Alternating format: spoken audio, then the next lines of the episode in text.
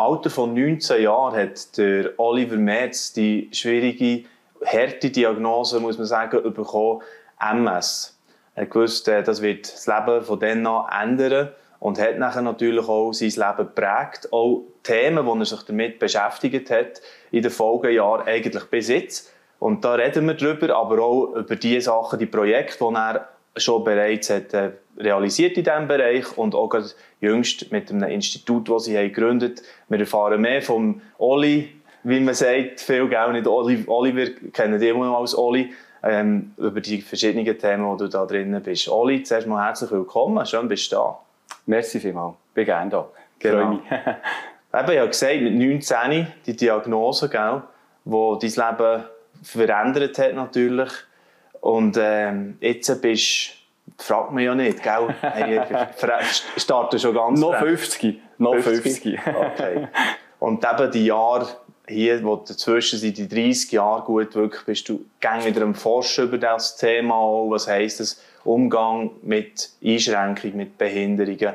Ähm, und wie kannst du eben Inklusion leben? Das Institut heisst jetzt auch Institut inklusiv. Was steckt da dahinter? Wir fangen mit dem gerne an, deinem jüngsten Projekt. Was habt ihr gestartet? Ja, wir haben ähm, eigentlich, nachdem einfach über Jahre vieles über Nebenverdienst gelaufen ist, ich habe immer mehr Anfragen bekommen für Referate, zum Unterrichten, Artikel schreiben, Interviews. Äh, ist bis zu Kinofilm gegangen. Ähm, haben wir gemerkt, jetzt nimmt das Fahrt auf, auch Themen, die in der Gesellschaft, auch in der Kirche ähm, auf den Radar kommen von außen an uns hergetragen, das Killen, oder von innen ähm, aufgebrochen. Und haben gemerkt, jetzt ist Zeit. Nachdem ein, ein grösseren Auftrag kam, und ich gemerkt, jetzt muss ich den irgendwie abrechnen. Dann haben wir zusammen mit dem Beirat und meiner Frau entschieden, wir gründen jetzt das Institut.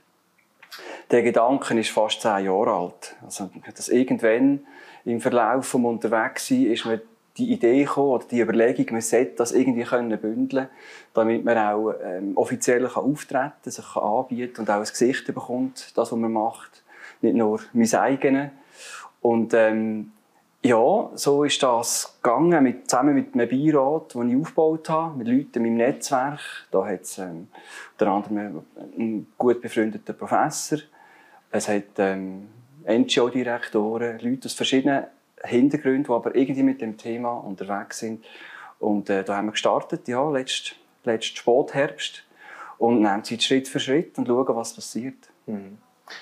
Genau, eben, ich bin ein bisschen jetzt eingestiegen mit der ganzen so, äh, Breite von, von eigentlich, wo dein Leben so, ja, beschreibt oder äh, den ganzen Bogen spannen, so von, mit 19 eben der Start. Mhm. Und eigentlich äh, sind diese Themen nachher gang präsent gewesen, oder, in deinem äh, Theologiestudium, deinem Weg, den du dort hast gemacht ähm, Glauben, Behinderung oder auch äh, Schwachheit im geistlichen Dienst sind glaube so ein paar mhm. Schlagwörter. Mhm. Kannst du uns da noch ein bisschen mehr dazu sagen, was, was dich dort hier immer wieder hat beibehalten, da noch weiter zu forschen? Mhm.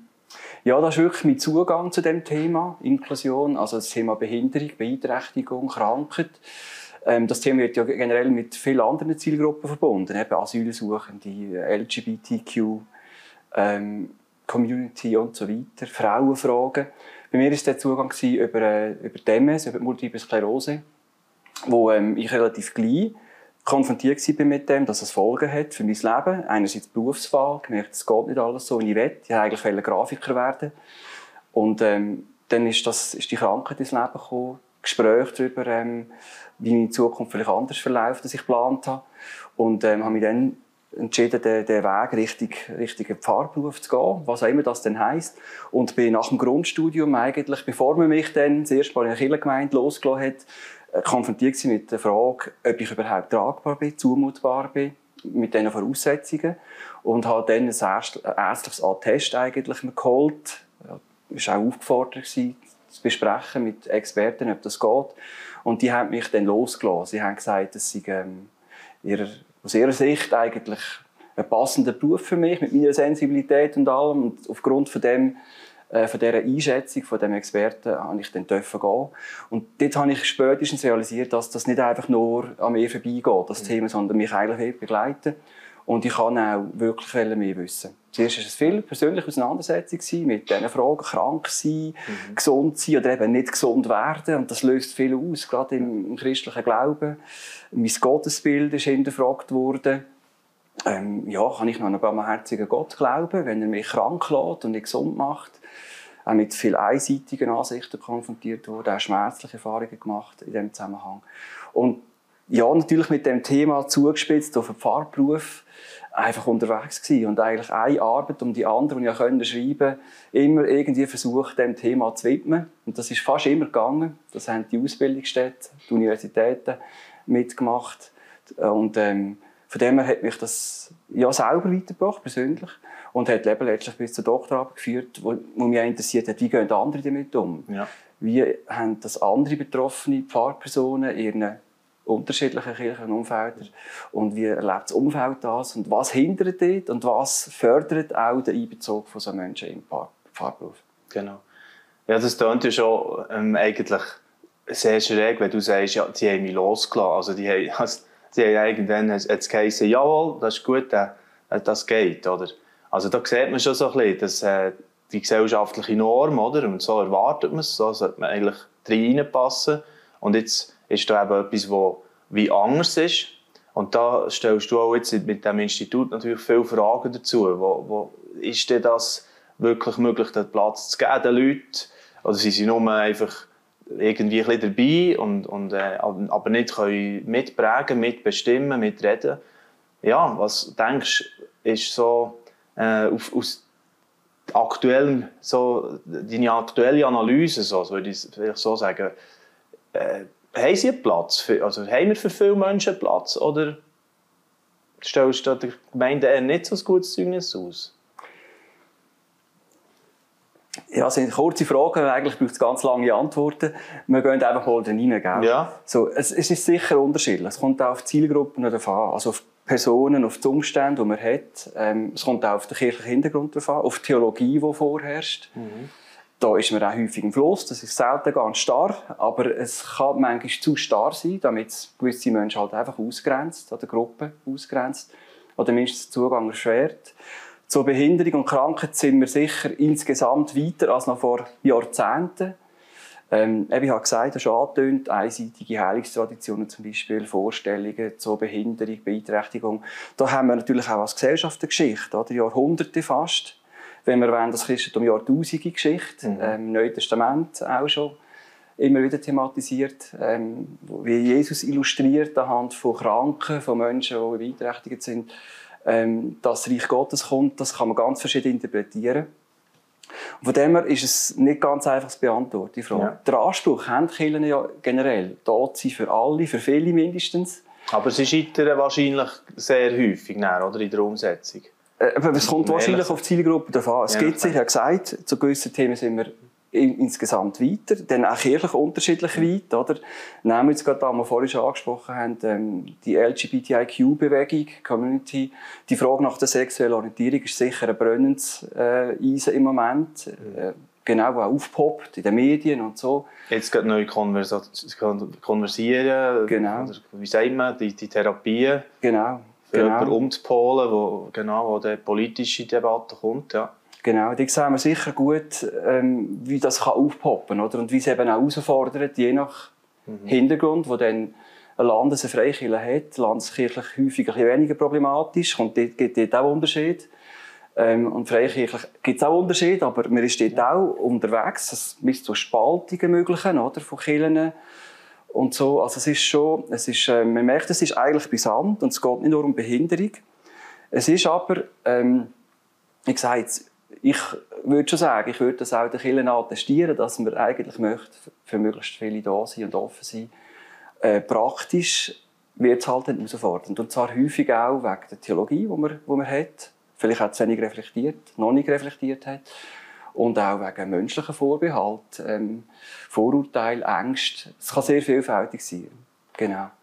Irgendwo, als ich das ein bisschen durchgelesen habe, eure Webseite, jetzt habe ich das Gefühl bekommen, ja, es ist ja schon der Traum von einer heilen Welt, oder? Ein bisschen. Also, man hat das Gefühl, wow, ist das wirklich, gibt es das überhaupt? Weißt? Also, äh, hörst du das auch manchmal, dass du so ein bisschen abgetan wirst als, ja, ist wärmer, ist, es ist, es ist, das Leben ist kein Wunschkonzert. Weißt du, ich sage es jetzt ein bisschen pointiert in diese Richtung. Ja, es sind sicher hohe, sagen wir mal, Ideal. Wir sind natürlich jetzt gerade in der Schweiz im Umbruch von Integrations- zu Inklusionsverständnis. Also das ist viel international am Gehen, wo die Schweiz erst langsam nachvollzieht und die leider häufig ein bisschen hinten. Ich wünsche mir dort, ich klammere einfach, dass wir mehr Vorreiter wären ähm, und nicht, nicht so häufig hinten nachgehen. Es sind ideal, aber wir nehmen jetzt gerade Inklusion und Integration als Beispiel. Also Integration, die landläufig davon ausgeht, auch im kirchlichen Raum übrigens, heilpädagogischer kirchlichen Unterricht und so weiter, ähm, und davon ausgeht, wir schrauben einfach, sage ich jetzt mal salopp, an Betroffenen, wir unterstützen sie so gut es geht, wir machen sie so konform wie es geht, damit sie das große Ganze können irgendwann eingefügt werden, ist auch ein Ideal, wo wir äh, ehrlicherweise auch häufig scheitern in unserer Gesellschaft oder sicher sehr herausgefordert sind, in der Kirche auch. Und die Inklusion, die halt umkehrt und sagt, es braucht eine starke Bringschuld von dem Ganzen her. Also wir sind verschieden und das ist normal, es ist normal, dass wir verschieden sind. Das ist menschlich.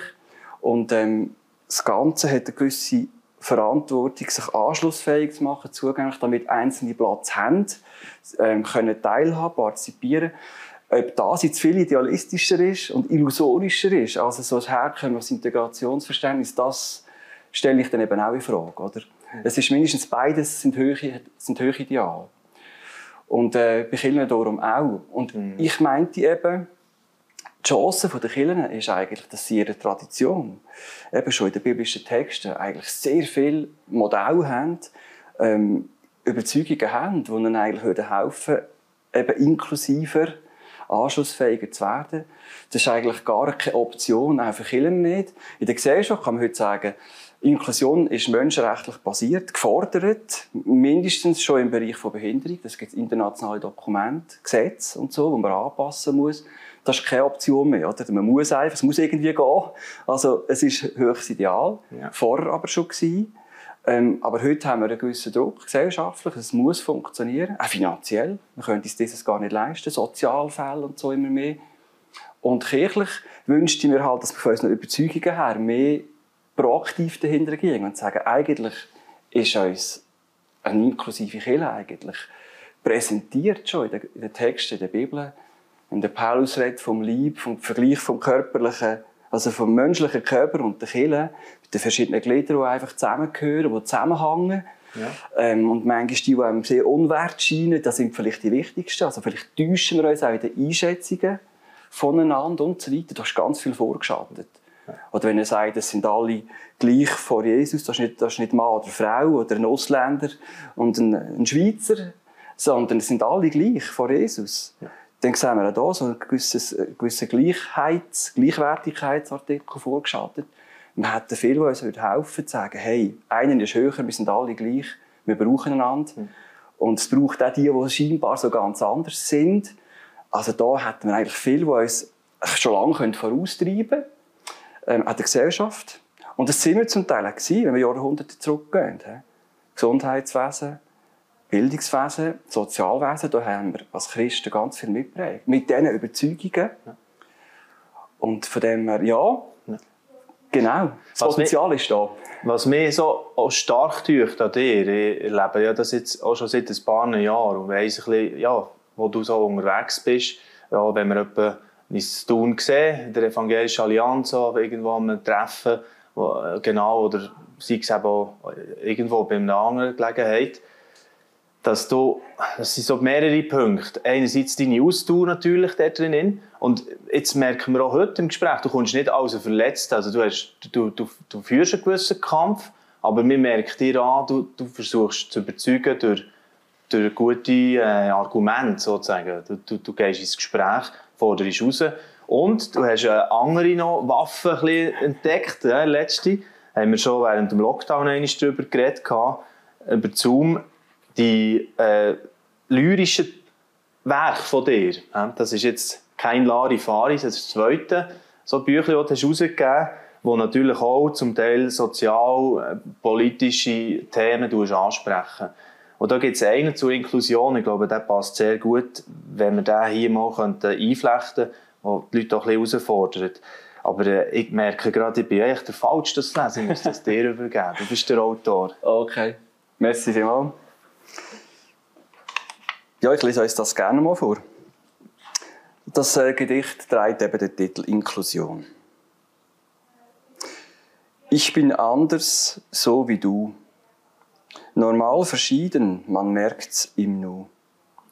Nicht nur Platz haben, sondern barrierefrei teilhaben.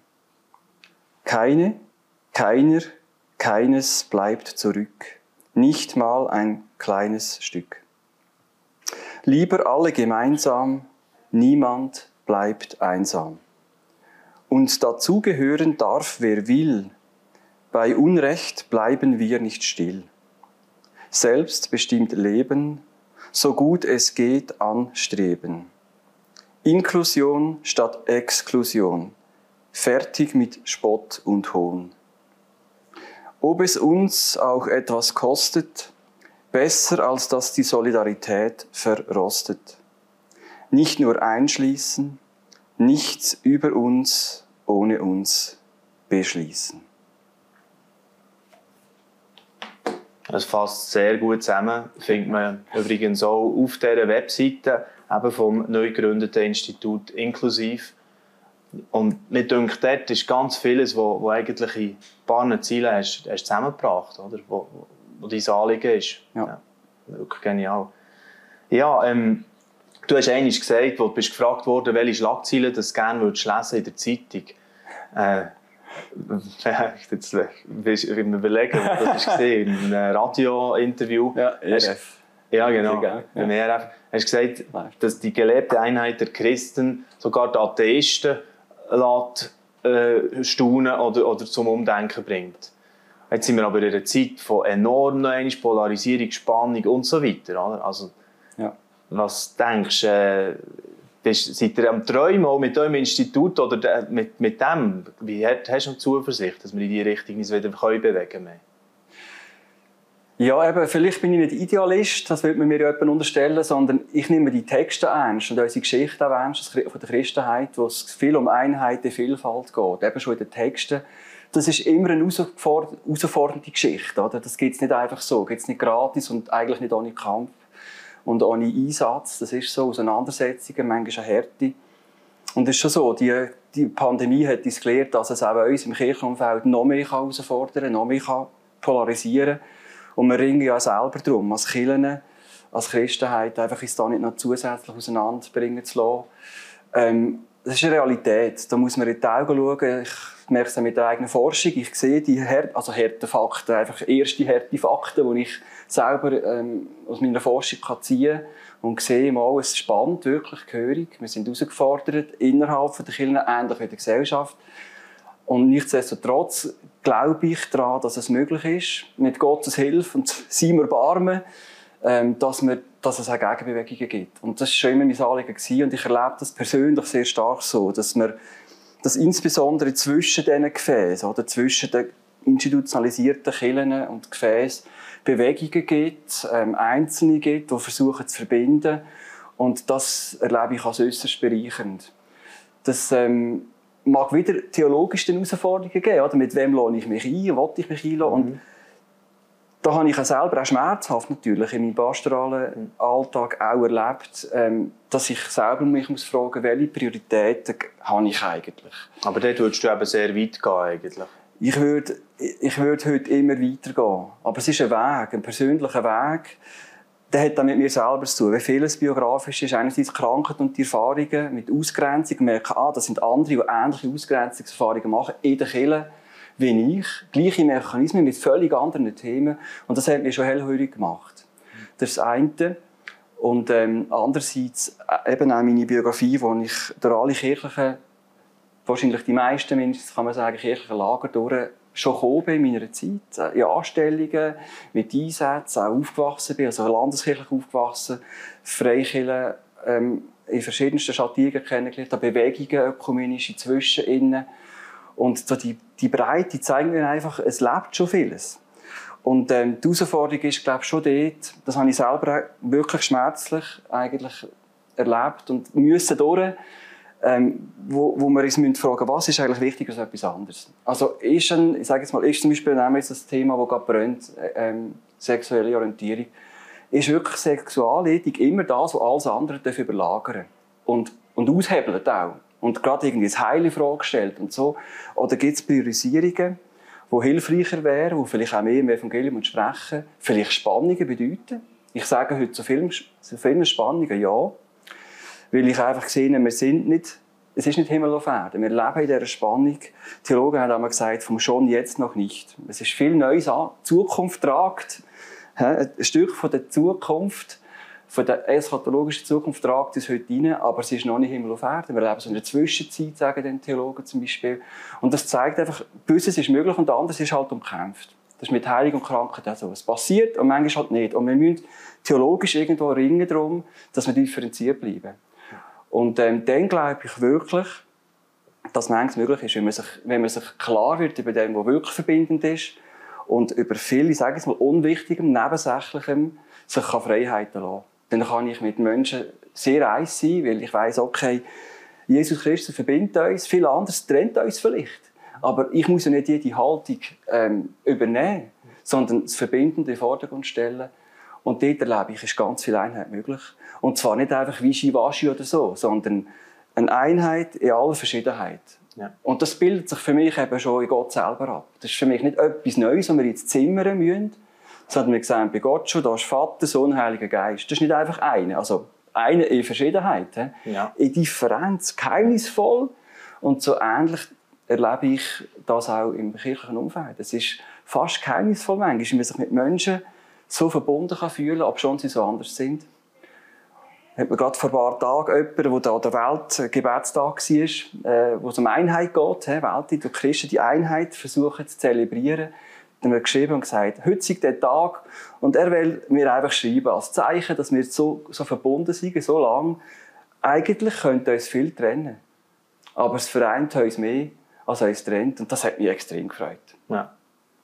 Wenn wir wieder aufeinander zugehen und, und das ja, wirklich auch äh, Weg sehen, finde ich, das, das, das ist völlig der Fall. Oder? Also, ja. Ich merke auch mit Leuten, die ich mich jetzt eine Zeit lang vielleicht ein bisschen auseinandergelebt habe, oder auch in dieser Zeit, wenn ich wieder ein Treffen habe, es geht eigentlich ja. sehr schnell wieder. Es ist, die Basis ist ja immer noch da. Genau. genau. Ich glaube, es ist dann vor allem entscheidend, also so eine Einheit, wenn sie nicht wischiwaschi ist, einfach, ja, jeder kann, wie er will, sondern ähm, eine Einheit in Vielfalt bedeutet für mich auch eine Auseinandersetzung. Es braucht eine Auseinandersetzung, auch eine mhm. inhaltliche. Man sich darf sagen, da sehe ich es anders. Wieso siehst du das so? Und über diesen Prozess habe ich sehr viel selber gelernt bin ich glaube auch eigentlich immer stärker vergewissert worden, was ich wirklich glaube. Und auch hinterfragt worden, gemerkt, das treibt vielleicht gar nicht. Und ich habe gemeint, das sei so entscheidend, dass jetzt das so und so war. Sieben Tage ähm, Schöpfung oder was immer. Es gibt verschiedene Sachen, wo man sich ganz fest den Glauben verankern dran. Und vielleicht ist es gar nicht so entscheidend wie andere Themen. Ja. Und ähm, da sehe ich schon das Potenzial.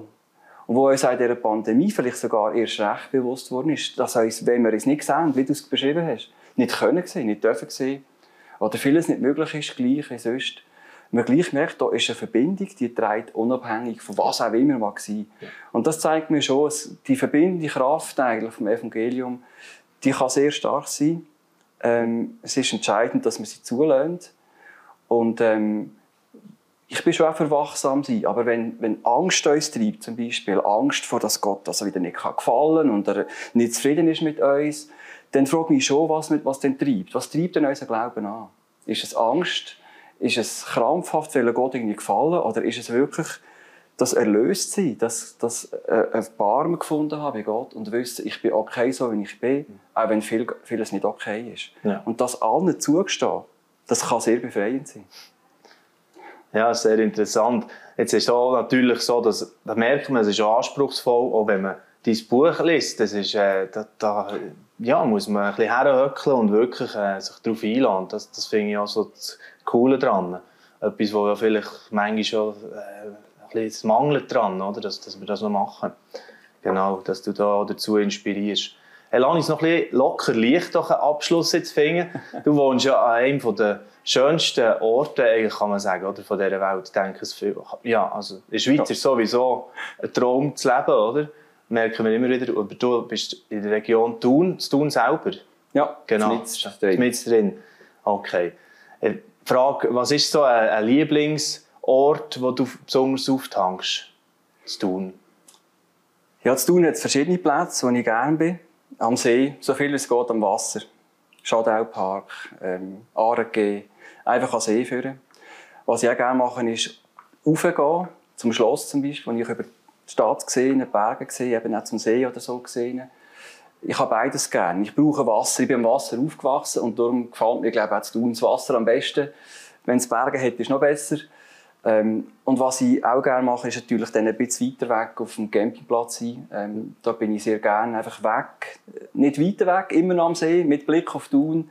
Aber einfach ein bisschen drüber sehen und ähm, Abstand gewinnen, das hilft mir innerlich auch wieder auch von mir loszukommen. Von dem, was mich abdrückt oder gefangen nehmen und dann sagen, okay, jetzt sehe ich auch mehr, da gibt es einen, der sieht noch ein mehr über mir, jetzt kann ich wieder gehen. Das sind so Fragen, die wir auch ähm, in unseren Regio-Zeitungen den Leuten stellen. Wir haben ja zu tun eine rausgegeben oder schon mehrfach und da ist zum Beispiel auch so eine Frage, nach einem anstrengenden Tag entspannen ich mich am liebsten mit was?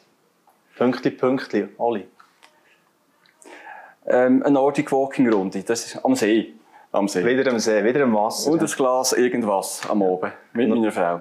Letzte Frage. Schön. Für das bin ich in meinem Leben besonders dankbar. Dass ich noch da bin, gesundheitlich. Ähm, für meine Familie, meine Frau, gute Freunde und äh, Treue Gottes in meinem Leben. Trotz allem und in allem. Danke vielmals, Oli Merz, dass du hierher gekommen bist. Wenn ihr mehr über das Institut inklusiv wollt erfahren dann geht doch mal auf institutinklusiv.ch. Dort hat es auch Blogbeiträge, wo man weiter sich kann vertiefen in diesem Thema und auch in Kontakt treten mit dem Oliver Merz. Und der Oli hat freundlicherweise uns auch drei Bücher zur Verfügung gestellt, die wir verlosen können. Ihr könnt euch bewerben über redaktion.livenet.ch und teilnehmen an diesem Wettbewerb. Tut gerne auch eure Adresse dazu, dass wir euch das können zukommen wenn ihr zu den glücklichen Gewinnern gehört. Ja, das wäre es vom heutigen LiveNet Talk. Danke vielmals für euer Interesse. Uns findet ihr auf Spotify, YouTube und Facebook oder natürlich auch auf livenet.ch talk, wo all die Talks schön in der Übersicht zu sehen sind. Einen schönen Tag, bis zum nächsten Mal. Dieses Video ist nur möglich dank freiwilliger Unterstützung der Community. Unser Ziel ist es, täglich ein neues Video zu veröffentlichen. Um dieses Ziel zu erreichen, suchen wir 365 Videopartner, die uns mit je 150 Franken pro Jahr unterstützen. Als Videopartner trägst du direkt dazu bei, dass noch mehr Menschen das Evangelium hören und im Glauben ermutigt werden. Melde dich jetzt als Videopartner an unter www.livenet.ch/videopartner.